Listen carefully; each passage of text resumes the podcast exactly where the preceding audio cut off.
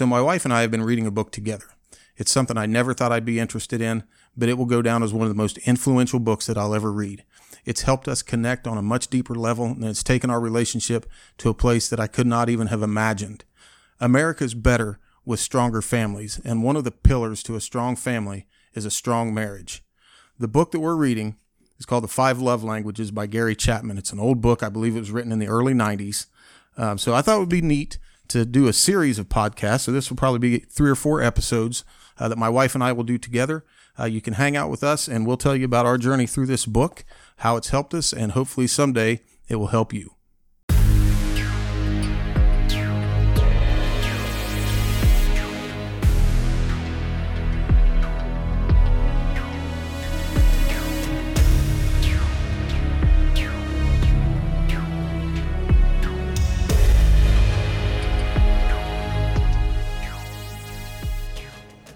So, welcome to episode three of America More Perfect.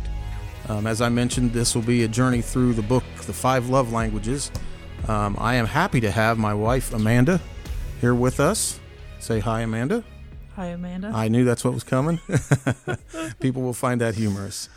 Um, so, how, how did we kind of get here? You recommended this, but this had actually been, I had heard about this book from my brother in law, uh, Donnie, and then I was reading Patrick Bet David's book, uh, your next five moves. And he actually mentions it in there um, as it relates to business relationships. So I thought, you know, maybe there's something to this book. Uh, but you actually suggested uh, reading it together. Uh, we bought a journal that we're both taking notes in as we read this. Um, so what what did you think the motivation was in, in having us do this? I really think that what prompted this for me is just being stale cruising. Right. We call we've talked about it before, just cruising in our relationship. Is this really what a marriage is? Is this really what we are supposed to be doing? Is this it? Right. And that's I think that's such a common problem. Of course, we'll talk more about this uh, as we get into the first kind of three chapters of the book. Um, but I think for me, and maybe for you too, and we've, we've talked about this some, you don't even know you're in that state. Now, I think for the most part, you get this feeling that things are good because the marriage isn't necessarily combative. You don't fight much. Um, arguments are few and far between. They're hardly ever serious. We're busy all the time with, you know, we have three kids now. Uh, we recently got a dog. I mean, our life is 90 miles an hour all the time. Um, and you just, the thing that is probably most important to your family, which is our relationship, kind of takes a back seat. Well, that, and I think also everybody lives in comparison world. Well, we're not divorcing like this couple, or we're not doing like this couple, and so we think we're okay. But is there any growth? Is there anything right. positive? Like one thing that I was thinking of that I don't know in this process was eventually our kids are going to be gone. Do I even like you? Do I want to spend time with you? What what then?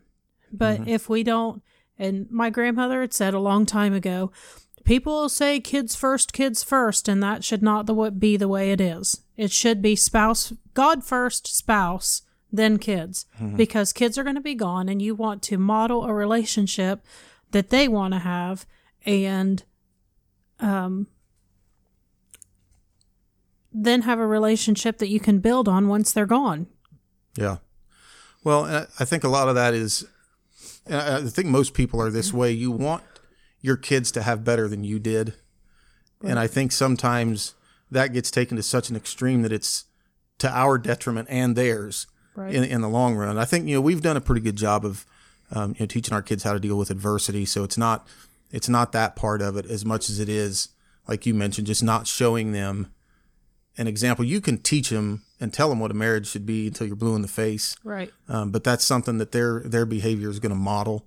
Um, and I just don't think that up until, and it's it's sad to say because we've been married over 20 years, uh, but up until we got into this book, I don't think we really understood the priority our marriage should have taken right. over the past few years. And it's kind of like we're trying to play catch up right now. Well, because 90s rom coms and Hallmark movies will portray marriage a whole lot different than reality. Right. right. And of course, we'll, we'll talk about that here shortly. Uh, but the first three chapters of this book, um, the first one is uh, Love After the Wedding. Uh, the second one is called Keeping the Love Tank Full. And the third one is Falling in Love. And I think when we started taking notes in our journals, we're reading this together, uh, we kind of lumped the first two chapters together. Um, and did did notes on the on the third one, but I think they it was I thought those three would be good to cover in this episode because they kind of flow and they're so interconnected, um, and, and, the effects of of society and how they influence the paradigms that we have um, about love, about what marriage should be. Um, so before we get too far into this, I, I want to kind of lay out a couple of disclaimers here. Um, we are not here to critique anybody's marriage, pass judgment on people that may or may not have been divorced. We have friends that have been divorced. We have families, family members that have been divorced. Um, this is not a judging thing. Um, we do hope that um, we have figured some things out in the 20 plus years that we've been married. Um, and if there's some things that we can share um, to maybe save somebody from going through a divorce, because divorce is painful. Um, I don't know of anybody that personally that jumped for joy, you know, when when they got divorced. You know, I have, I have a close friend um, that it just it, it, was so devastating for him, um, and of course, you know, the kids are involved. So, um, if there's anything that we can do, maybe to give a light at the end of the tunnel for people that may be struggling, and say, you know, there is a way out of this that doesn't involve the end. Um, I think it'll be a productive thing, and like I mentioned in the intro, um, such a crucial part, in my opinion of having a strong America is you know the strong nuclear family, and in order to do that, you have to have a strong marriage. Um, that's something that I think as a society we've kind of lost sight of.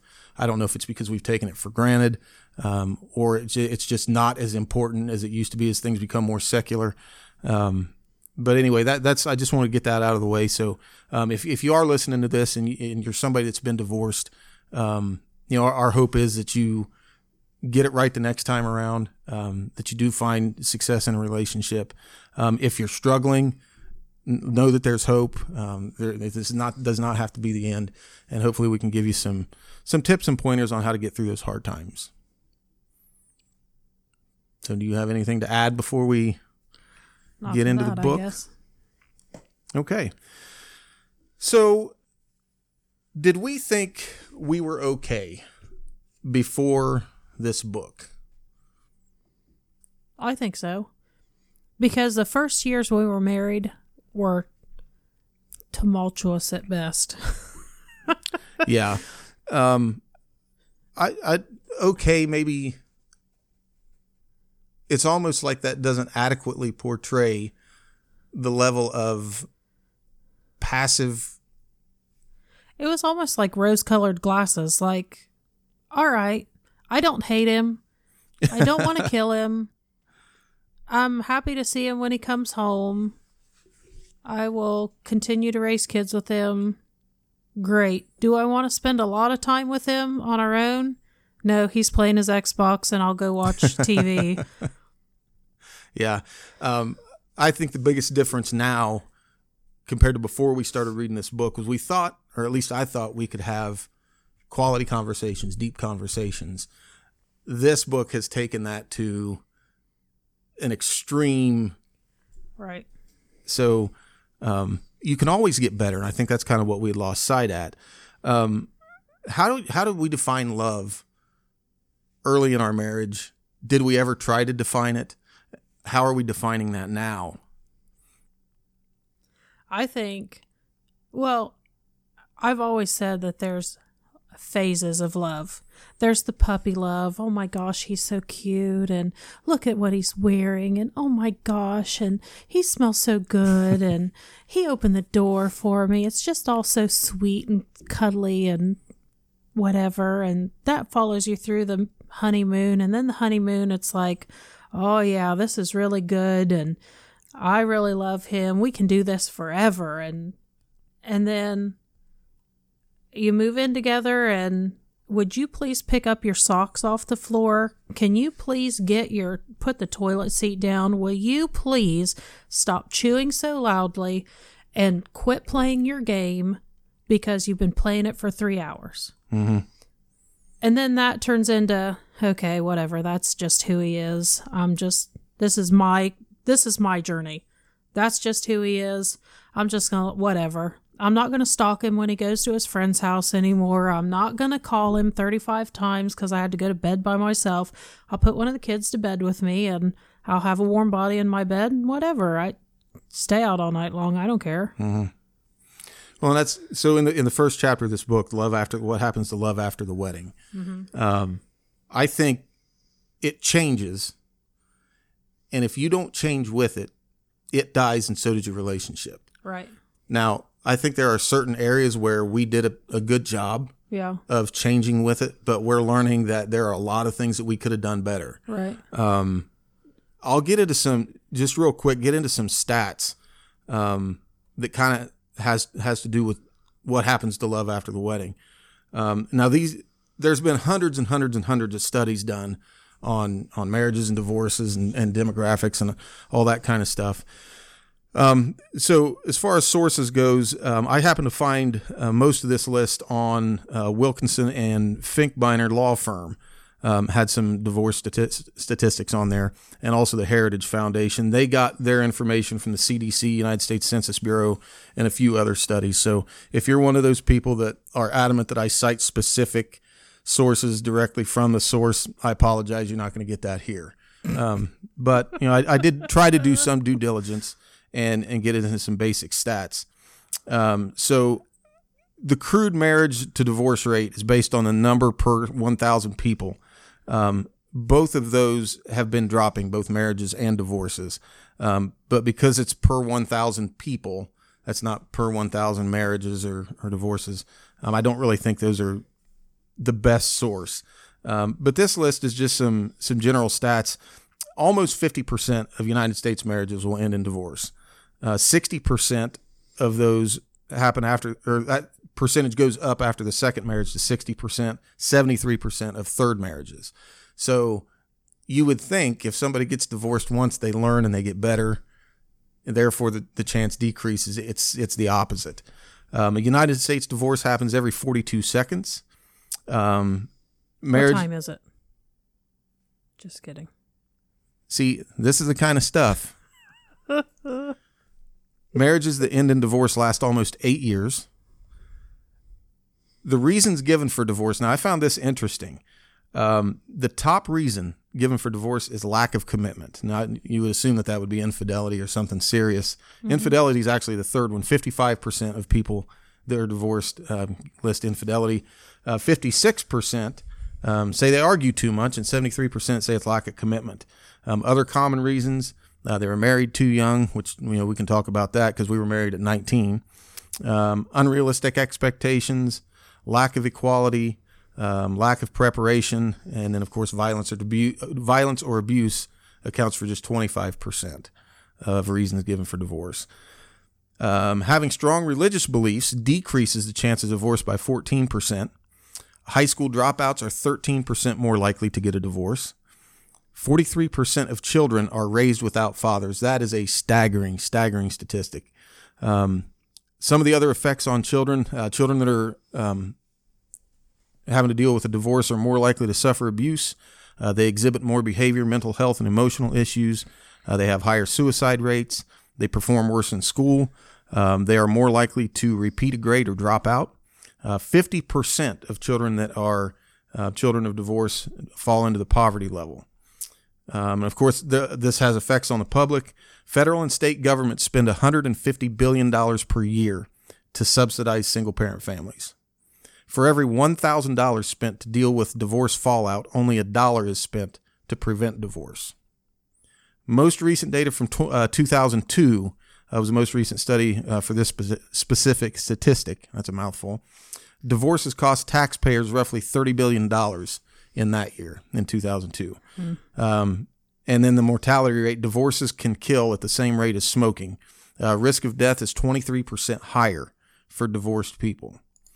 So there's not any case to be made really that divorce is usually the best answer. Now, I'm not saying there aren't cases where it's justified and it may be the best answer. I'm not trying to paint with a broad brush, brush but the majority of the time, the effects of divorce are negative.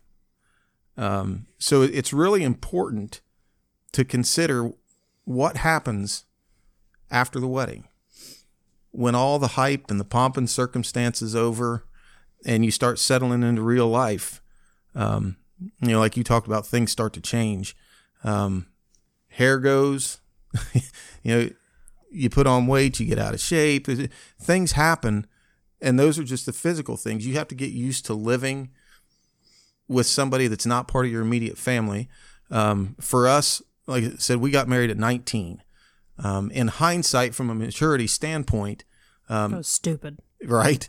had I had I to do it all over again um, and really been able to think about things, I probably would have waited until I was around twenty five to twenty seven. I, felt, I wonder who your wife would have been.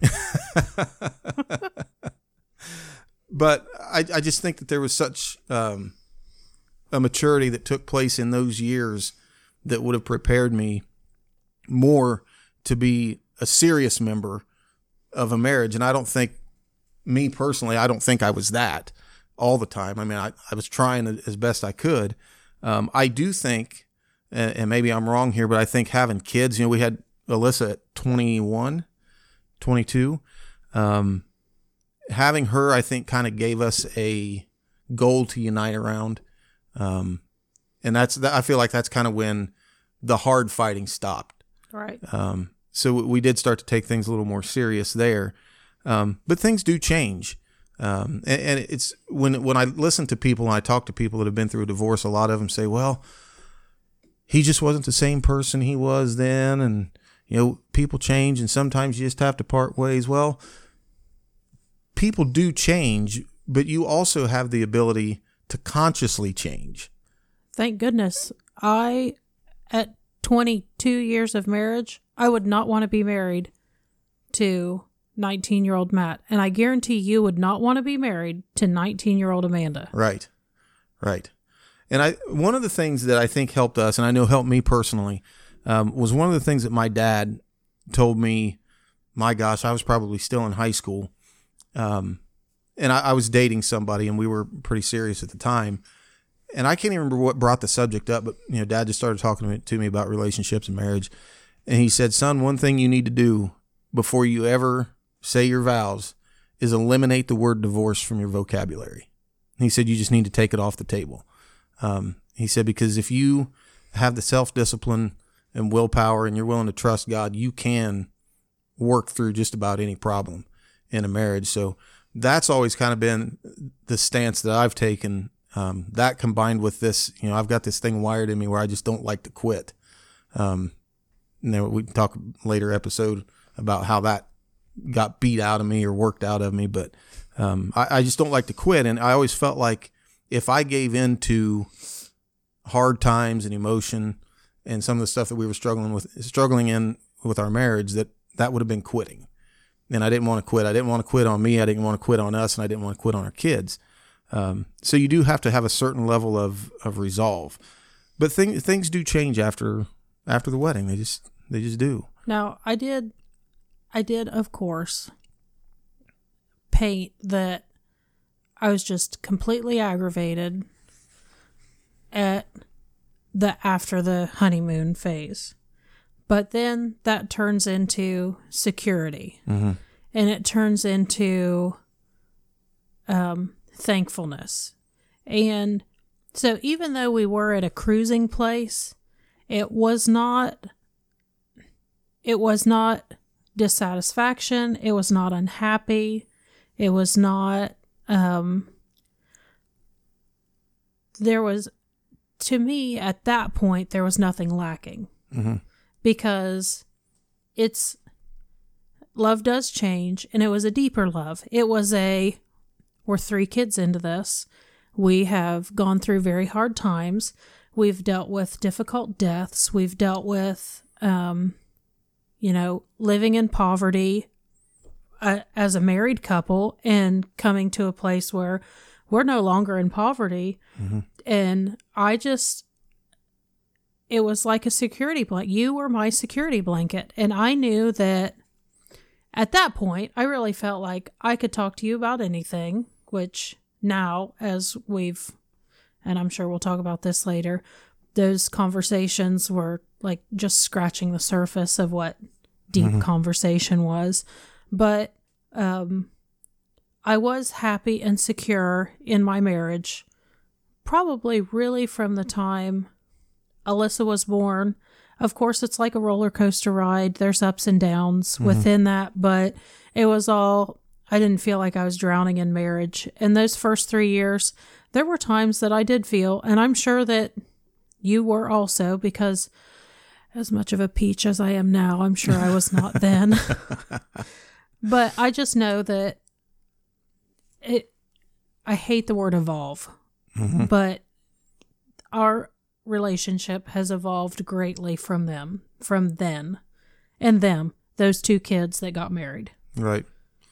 Well, maybe a better way to describe it is I think if you're willing to endure and press through the hard times and make a commitment to not quit, you learn how to really love. And you learn that there's a difference between what you thought was love leading up to your wedding, what you thought was love after your wedding, and then however long it takes before reality starts to set in.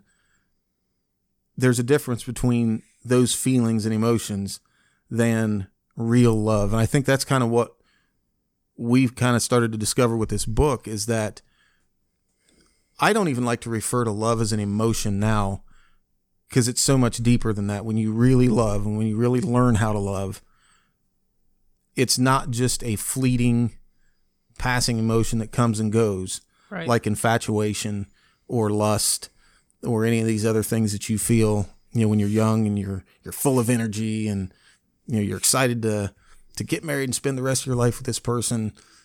After reality sets in, you learn that. You you learn how to love. You learn how to communicate. I think that's a lot of our problems early on. A lot of our fights were because we both had issues, but we couldn't sort them out because we couldn't communicate. right. We only communicated through fighting. Uh, so you know, love after the wedding does change. Um, the second chapter in this book, he talks about a love tank, and w- one of the one of the things I can remember writing in our journal was I didn't even I never even considered whether or not I even have a love tank. you know what a love tank is. I I let myself become so independent, um, just because I I think a lot of it was because I thought that that was a sign of strength and that I needed to be that way. I, I felt like I wasn't good to anybody or you know a strong man in my family or in my marriage if I was constantly dependent and needy and emotionally unstable and all this stuff. So I kind of adopted this persona that um, I can love when I need to, I can show emotion when I need to, but generally speaking, I don't really need to. I don't need They know I love them. right I, I don't need to show that and i don't necessarily need people to show that to me um, and i think that's that chapter there there was some things that he wrote in there that really made me start to self-reflect um, a lot of numbness from past hurt. Um, i only would see other people's needs emotionally if i could view it as some kind of a problem to solve. There was no real connection or I don't want to use the word empathy, but there I guess connection is the best word. There, there was no real connection with your emotional needs, the kids' emotional needs, and I really feel bad for Alyssa, our oldest, who's now in college. I tell her all the time, "You were the guinea pig that taught me how to be a dad." Right. Um, I feel like I got it a little bit better with Hannah, and now we have Caroline, who's five, and I really feel like the other two got cheated because I feel like I'm doing so much better with Caroline. But that's just that's just kind of how life goes. I mean, you you learn as you go, and being a parent for me, a lot like our our marriage was this independent, tough guy Right. Wh- which is why I, I mentioned in the intro that I never thought I'd have interest in this book. Um, but doing it has showed me that there's so once you stop viewing love as a, just an emotion and something that makes you weak, you find the strength in it. Right. Well, because love isn't what Hollywood has portrayed. Right. Now, our teenage years was the height of the 90s rom coms, Mm-hmm. and which I loved and God you bless America. hated. so, you know, you see these guys that they end up, you know, doing this big display of love or just, you know, doing something sappy. And if there's one thing you are not, it is a cheesy, sappy. I don't know that I've ever gotten a Valentine's Day card or a happy birthday card or to the love of my life, the one I can't live. I know that's how you feel, but that has never been in a card or anything like that. So I think that that kind of emotion that girls got. Oh my gosh, can you believe he just did that for her? He bought three million roses and got down on one knee with a boombox on his shoulder. And you're over there going, Oh my God, is it over yet? Where is WWE? I don't watch that, by the way. no, you did. But Years and years ago. Right. Well, at that, so it's just not, that's not realistic. And I think that's another issue with our generation too, is that became the model. Right. And we are living in such a, a fast pace. You go to McDonald's, you get food in, I, in five minutes. Everything is right now. You want a movie? You don't even have to wait for movies to get out of theater to get on DVD. You can rent them on your Amazon Prime while they're in theaters. Mm-hmm. Everything is right now in fixes in marriage, building love in marriage, raising kids, building a life. Nothing about that is right now. Mm-hmm. And I think that that's another part of love that people are having a hard time with dealing with. Yeah. Well, and that explains, you know, in reference to a love tank, why so many go empty so fast. Because if it's quickly consumed and it has to be now, now, now, now, now, Right. it's expended that way too. Um, like I said, I I never even considered whether or not I had a love tank or needed that kind of emotion. What Right. what we've kind of talked about through this is everybody does. Um, that's a, a fact of human nature. You know, we, you and I were just talking about, I think it was yesterday, how, you know, we all like to be noticed, uh, feel wanted, feel needed, um, wants uh, at least some form of notoriety. It's just, it's human nature. Um, when you don't get that in a marriage, and that's kind of what these, these love languages are, is different people need that communicated and they need their love tank filled in, in different ways. Um, and that's you know you mentioned that I'm not the sappy guy. Had I learned earlier to communicate with you properly and learned th- this type of stuff in, in the love languages, things would have been different. Um, I would have known that hey, sometimes you need that. Right. Doesn't make me a sappy loser or a weak sissy Right. to do that. It makes me strong because I've I know how to connect with you. I know what you need, and I'm willing to provide it Right. The the flip side of that is coming to terms with the fact that I'm not super Mr. Independent. That there are things that I need, and I need to, in order to be able to show emotion, I've got to learn how to receive it. Um, so it's it's been a major self reflection and growth stage, um, especially through that chapter. Um, another thing with the love tank, I think, is important to point out that it, it requires more than just the absence of wrongdoing or conflict. And this goes back to what we were talking about about just being stagnant and feeling like everything is okay. We had kind of defined a successful marriage as one that is absent of those things instead of looking at it as one that is full of other things that are necessary. Right. So um, that kind of leads us into this this third chapter of the he talks about falling in love, and this this is, kind of goes along with what happens to love after the wedding, and that's why you know I thought it'd be good to kind of cover these three chapters together. Um, fantasy kind of turns to reality real fast, and I can remember there were times early when I thought, did I ever was I ever really in love? or was it just an infatuation and I made a stupid, stupid mistake by falling into that? Well, our our relationship started a lot different than Right. a lot of other people's relationships started. We did not have a traditional dating relationship in high school. Um, we.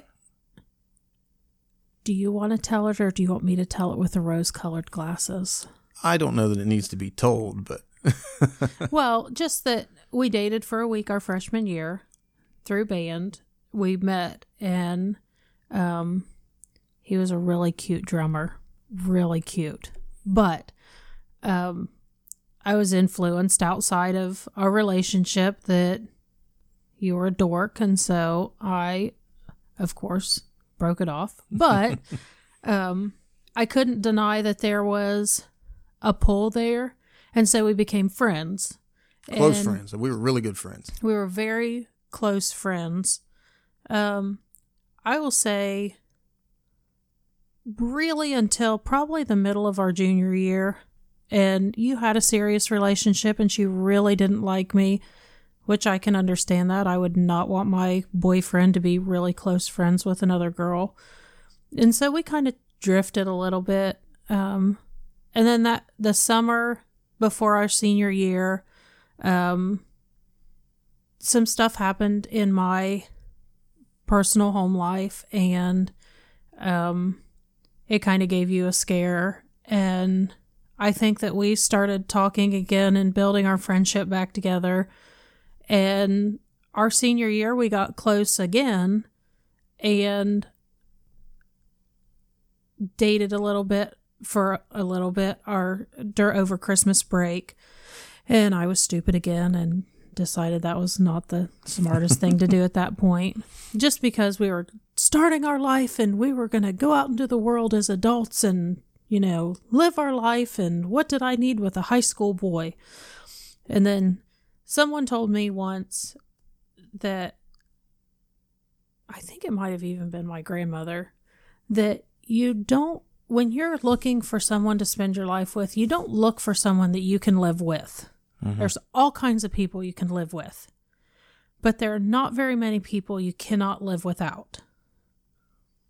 And that is what changed in my mind.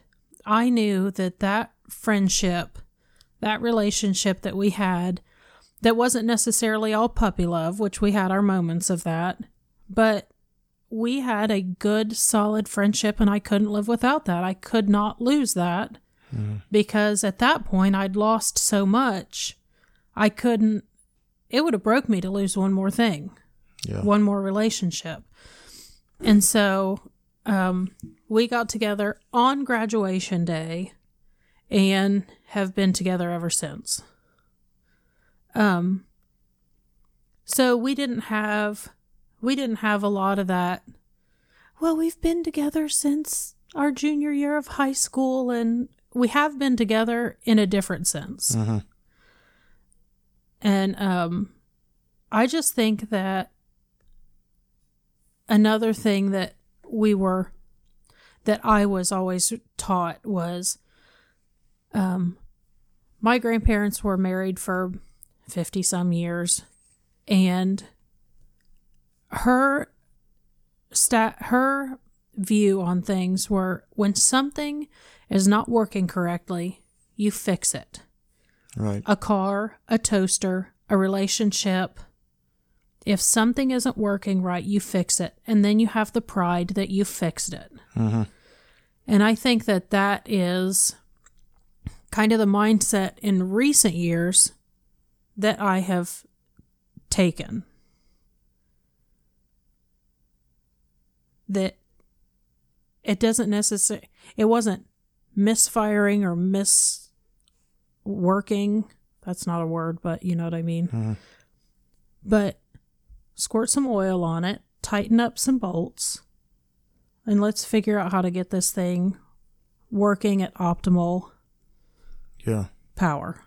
Yeah. I think the expectation has to change at some point. And I feel like that's, you know, of course, we, we talked about it briefly, and maybe we can get into some of our, you know, specifically some of the problems that we had early on when it comes to communication. You you kind of mentioned briefly, um, right after we got married. You know, we're 19 years old. We don't have any kids yet. Um, I just finished up a short short stint in the military um, after medical discharge. Um, so I came back, and all my buddies were still in town.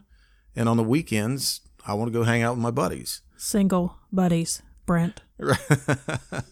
but uh, you know, and we get together, just go, you know, go to their house, go to somebody's house, and we watch, you know, low budget horror flicks or you know, watch you know stupid comedy movies or whatever until five o'clock in the morning, and go home. Um, that eventually became a point of contention. um, you would blow my phone up after about two hours over there, and I'd get calls the rest of the night. Um, come home and it'd be nothing but a fight. I would drive by and make sure all the cars were actually still there. Right, right. Um, you know, so there just there were things like that. Um, I should have been, in hindsight, sensitive to the fact that no, I should not have to completely give up hanging out with my buddies, but going over there every weekend till five o'clock in the morning is a bit much. Leaving my wife home by herself is that's not what marriage is. Um, so I think you know both of us kind of had to learn some stuff through there. Um, I, we had talked earlier. You you went through a phase. I think it was right after Hannah was born, where you were about to be over it. Then Mm-hmm. you want to talk about that at all? Do I? Well, Um. Well, this is not not me trying to drag all your issues through the mud. I'm sure that you can drag mine later, but you you like to play video games. And there was a point of time in our marriage where on the weekends, that's what you did. Mhm. I kept the house, not well, but I kept it. I took care of the kids. I was not working at that point. I was not getting any attention. We were not talking. We were not. I mean, we'd have people over every fat once in a while to play some board games, but that there's no communication. There was no dating. There was no. There was nothing between us. You did your thing, and I didn't even have a thing. My thing was taking care of the kids that we created together, the life we created together. It was on my shoulders. And I I I seriously went through a phase where I thought I'm I'm going to pack everything up. At that point my mom lived in Michigan all the way at the top 10 hours away. I'm going to pack up the kids. I'm going there. I'm going to the farm. I've had enough. And um I just could not do it because I am one of the kids that was raised without their dad. I'm not going to say a dad because I did have a dad in my life and um and he did the best he could and there are a lot of things that he did for me that I appreciate, but he wasn't my dad. Mhm. Um and I went through a lot as a kid and I refused to never do that to my I refused. I'm not doing that to my kids. Mhm. I'm not going to ever put them in the position where they have to be without a dad. So I'm going to suck it up and be here.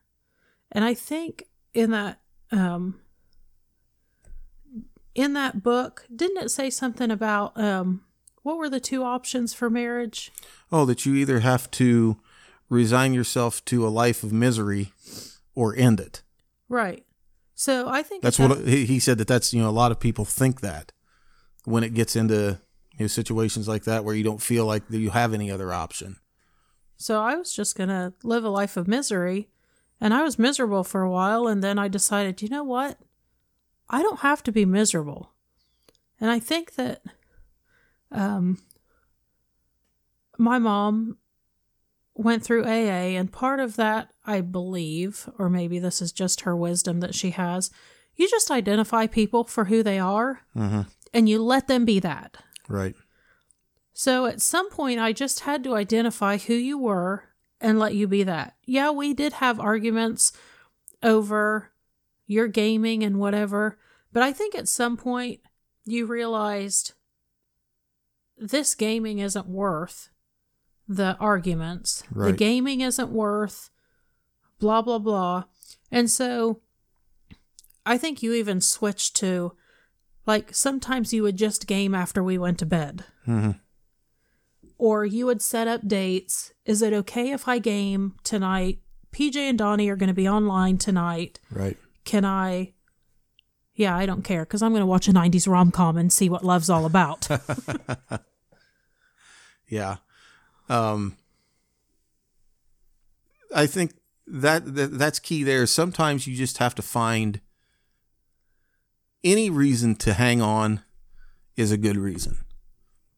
Even if it's your kids. right. Um, you know, and I don't think I ever was quite as frustrated as you, but you know, there were times where I was just sick of it. Um, you know, things that you would do that just, um, you know, one of the things that, and this was this was early. We were probably mid twenties. This might have been right before Hannah was born. Um, we were still, you know, attending an organized church at the time. Um, we would go out with friends, and you always felt like that was a good time to pick on me, Mhm. and it used to drive me crazy. Because I wanted to be heard. Right. And, and see that this is stuff that not that it's right. It's not right to berate your husband in public. but but this is this is all stuff we learned so um but but having a having a reason you know your reason eventually became you know I'm not going to do that to my kids. Um it was you know a lot of it for me was I'm not going to let my dad down and you know I'm going to eliminate divorce from my vocabulary and I'm just going to I'm just going to suck it up. But um you mentioned something earlier um, in your last comments about just you know this is who he is. You just didn't have to accept who he is. Um, I think it's important to note that there is a serious problem with, and this is a cliche phrase that you hear a lot just in general, that oh well, people just need to accept you for who you are. Well, are we? Are, is anybody perfect? right. I don't need to accept me for who I am. I know that there's things that I need to work on in my life. Why should I expect somebody else to accept me for who I am and just suffer with all of my now, I mean, obviously, there's there has to be room for grace there, um, and you do have to kind of put up with with some things. But the key, I think, to marriage is getting into a place where you have such a strong relationship and a strong level of trust that you can help each other get better and find ways to draw attention to those areas that need fixed without turning it into an ego battle Right. so it's not and it, since we've started reading this reading this i've found that we don't have to call each other out. We wind up calling ourselves out. And we wind up self-identifying things that we know could be better. Me personally you personally i don't have to call you out on those things. It- this just comes up in organic conversation now. Um, but part of that is learning how to communicate which which this has helped tremendously. Well, and that's part of me accepting who you were at that time. That's the best. We talk a lot about um, shortcomings our parents had or whatever. We use the phrase a lot. They did the best they could with what they had.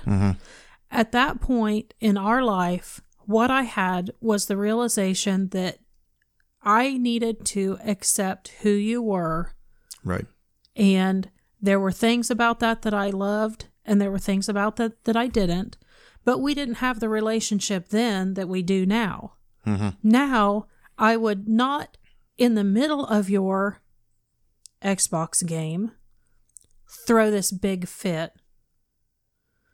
throw this big fit about you um playing for 3 hours now I would wait until the next day and say, hey, you know, it really upset me the other day when you decided to play blah, blah, blah. And we would have a conversation about it. Mm-hmm. And then we did not have that, we didn't have those skills.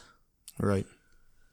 Well, that's it's just something you learn, and that's why it's important because I don't think you learn that until you deal with the hard stuff. So if you're to a point where you're arguing too much and you think you just can't stop arguing, so you need to split up, or just lack of compatibility, or there's no equality here. He's not treating me right, or you know, she doesn't care about me. All the like, there's a list of questions that, mm-hmm. that we, or there's a list of reasons that we're given for divorce. If you get to that point and are ready to cash in all the chips, then the, I think the saddest thing is that so many couples would realize if they if they can hang on and get past that, the lessons they will learn through that process will alleviate the problem. Right. I can't again. I'm not a marriage expert. I can't say that that's a, that's always the case, but I think a lot of times it is. Um, and that's just speaking from our experience. You know, there were some hard times that we could have controlled, and there were some things that, that we couldn't control. I mean, there are several things that introduce high level stress into a marriage, and we've, my gosh, we've had our share. Um, and not to go through all of them, but you know, there's work stress. There's, you know, we left left a church that we'd been at for um, 11 years. That was stressful. Um, started a business that didn't work out. That was stressful. Um, you know, went through some stuff this past fall. I mean, it's just it seems like there's always going to be something that is out of your control. Um, so that's why it's so important, I think, to get a handle on the things that are in your control. Uh, build a strong level of trust. Um, and I, I, said earlier, change the expectation. This, then you kind of talked about it of, you know, all these romance movies and all this stuff, and that's that's what society thinks is marriage. My, if, if I were going to talk to a young couple that was either thinking about getting married or had just recently gotten married, uh, the one piece of advice I would give them is you need to uh, say it to yourself in the mirror, write it down until you get it through your head, but you better resign yourself to the fact in a hurry that marriage is work. If it's not now, it's going to be. At some point, I don't care how much you say you love that person now, at some point you're going to want to choke them. I call it baseball bat.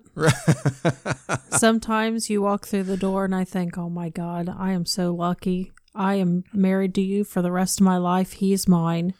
And sometimes you walk through the door and I think, oh my gosh, I would love to hit him with a baseball bat. and we are not condoning domestic violence. Correct. Those are just thoughts in my mind. Figures of speech. Right.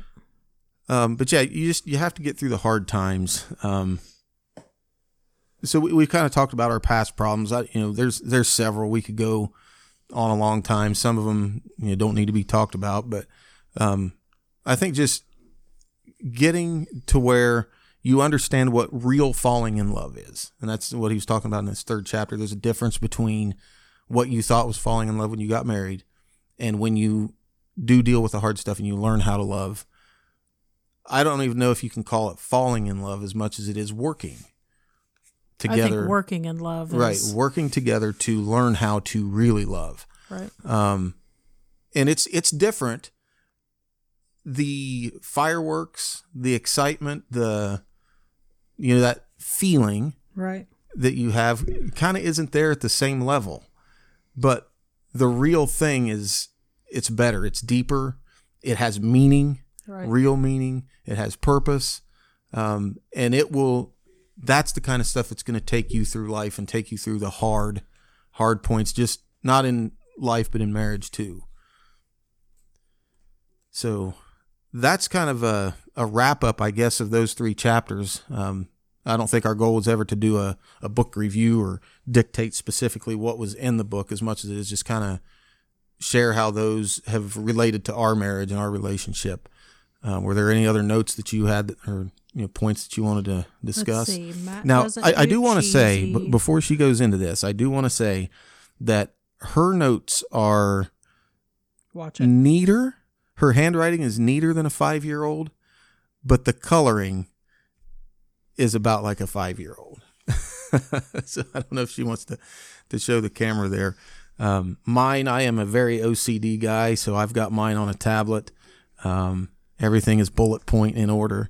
So that just goes to show Boring. you that there there are some differences uh, that will never go away. Um, but yeah, I mean, did you have anything else you wanted to? No, I think one thing that this book has identified, and it kind of goes along with this the notes thing. I I'm a different person. I am a fly by the seat of my pants. I am a let's just go and see what happens. And you are a no, we're going to sit down and we're going to write a schedule. And I want to know where we're going to eat. and I want to know about how much it's going to cost. And I want to know what books you're going to buy when we go to Barnes and Noble. And we're not going here and we're not do. And I think that one thing that has enhanced us is we have fully embraced 100% who each other is. Mm-hmm. I remember one, this is a rabbit trail, but I remember one particular trip we took to Columbus, you and I, which we do date your spouse. Try to make time for just them. Do not feel guilty for making a steak dinner for your spouse or going and spending a night away from your children. They get you and your efforts all the time. Your spouse deserves your one on one attention every fat once in a while. More than fat once in a while, but at least every fat once in a while. So, we had gone on a trip to Columbus. Previously, our trips to Columbus was we ate lunch at Five Guys, we ate dinner at Rusty Bucket or P.F. Chang's. We um, went to Barnes and Noble and we went to a movie at Easton. We did the same thing every single time. Mm-hmm. I was sick of it. I don't do every single time we do the same thing. That doesn't work for me. So, this one trip, we were driving up there. I said, Listen, I am taking control of this trip. I am choosing where we're eating. You get no say. We're just going to go and we're going to wing it. And I remember you said, I hate that. And I said, I know it, but we're going to do it. We ate at a new place every time, and some of them were good and some of them were not. What's that? Ted's Buffalo, the bison place? That No, I don't don't want to trash any business, but yeah, we ate at one that wasn't uh, we did wasn't not the greatest. we did not enjoy it. It was full, so other people enjoy it. It was not our cup of tea. But there so some of it worked and some of it didn't. But then the next time I didn't do that. Okay, where do you want to eat?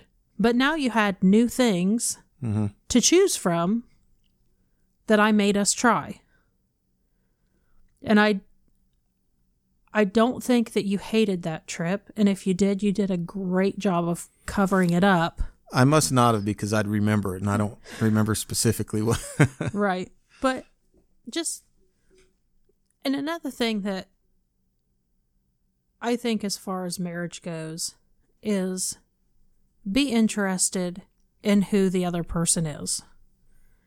If they are a sports fanatic, find some stupid something about sports. I mean, I would watch Sports Center with him and then I'd bring someone's name up in conversation and actually connect a player to a team correctly. And he would kind of be surprised that I knew. I don't know any examples right now, but. And I think that he has done that for me some, but it just. That's an, an another form of love is showing interest in the other person when you don't necessarily feel like you have interest. Right. Yeah. So that's in conclusion. Um, you know, I think the first three chapters of this were so eye opening. Um, for me, it took the cheesiness out of this Yeah. because you know you, you hear a book about you know the five love languages. I remember my brother-in-law said, "Hey man, you really need to read this book." I'm thinking, "Come on, dude, that's that's a chick book. I, I don't want to have it." Well, but then, like I said earlier, um, I'm reading Patrick Bet David's book, Your Next Five Moves, um, and he brings it up. And he's a manly man. And I thought, well, maybe um, tremendous respect for Pat Pat David, man. Um, but I'm reading that and I think, okay, well, maybe maybe there's something to this. And I had considered getting it just to read on my own. You do have tremendous respect for your brother in law, too. Well, Beside correct. Um, but I, I kind of just kind of put it on the back burner on the list of books that I've got piled up that I want to read, and I just thought, well, maybe someday I'll just read it by myself. Um, well, then this past fall, uh, you know, we went through some pretty stressful stuff, and we were sitting on the couch one night, and you just said, "I want to read this book," and I thought, okay, whatever. Whatever will shut her up. So we did, and after about halfway through the first chapter, I was blown away already. Um, but that that's the kind of book it is. I mean, if you're a guy out there listening to this, thinking that this is just some cheesy, sappy book, it's not. If you if you care in the least about getting better, bettering yourself, um, bettering your marriage, um, getting to a higher level intellectually, you need to put this book on your list. Um, it's it's that deep, and you'll find out real quick that it's not cheesy. Um, it will expose some things in you that you never thought would be exposed, um, and it kind of helps you deal with it. Um, so you know that understanding your spouse's emotions and needs, um, it's not weak. Um, that's just something. I, and I'm not saying every guy is like this, um, but again, you know, to my conversation earlier about the self independence, um, I think that had kind of been a layer to that was that I thought connecting on that level was weak, that that wasn't you know who a tough guy or who a manly man was supposed to be and i'm finding out now that weakness is succumbing to that mindset Right. and turning that part off um, it does take internal strength to come to terms with your own weaknesses your past hurts your own problems um, you know things that you're missing in your marriage um, and then of course in, in later episodes we'll talk about the actual love languages and how those apply uh, to us and you know, kind of what we've learned through there. So, Well, and here's another side note. If for some reason this has inspired you to go on a journey with your spouse through this book, through communication, whatever, um, sometimes communicating is difficult. And we decided that we, Matt is a writer. If anyone's ever read his stuff, he's a writer. so we decided to get a journal and the way we decided to do this was he would read chapter one and write some notes in it. And I would read chapter one and I would write some notes in it. So that I think this is kind of turned into, not to sound cheesy, a love letter to each other about Sorta. our journey. sort of. And I have the freedom to read his thoughts and opinions about it. He has the right and the freedom to read my thoughts and opinions about it. And we have started um, after each chapter, which we did the first two chapters together.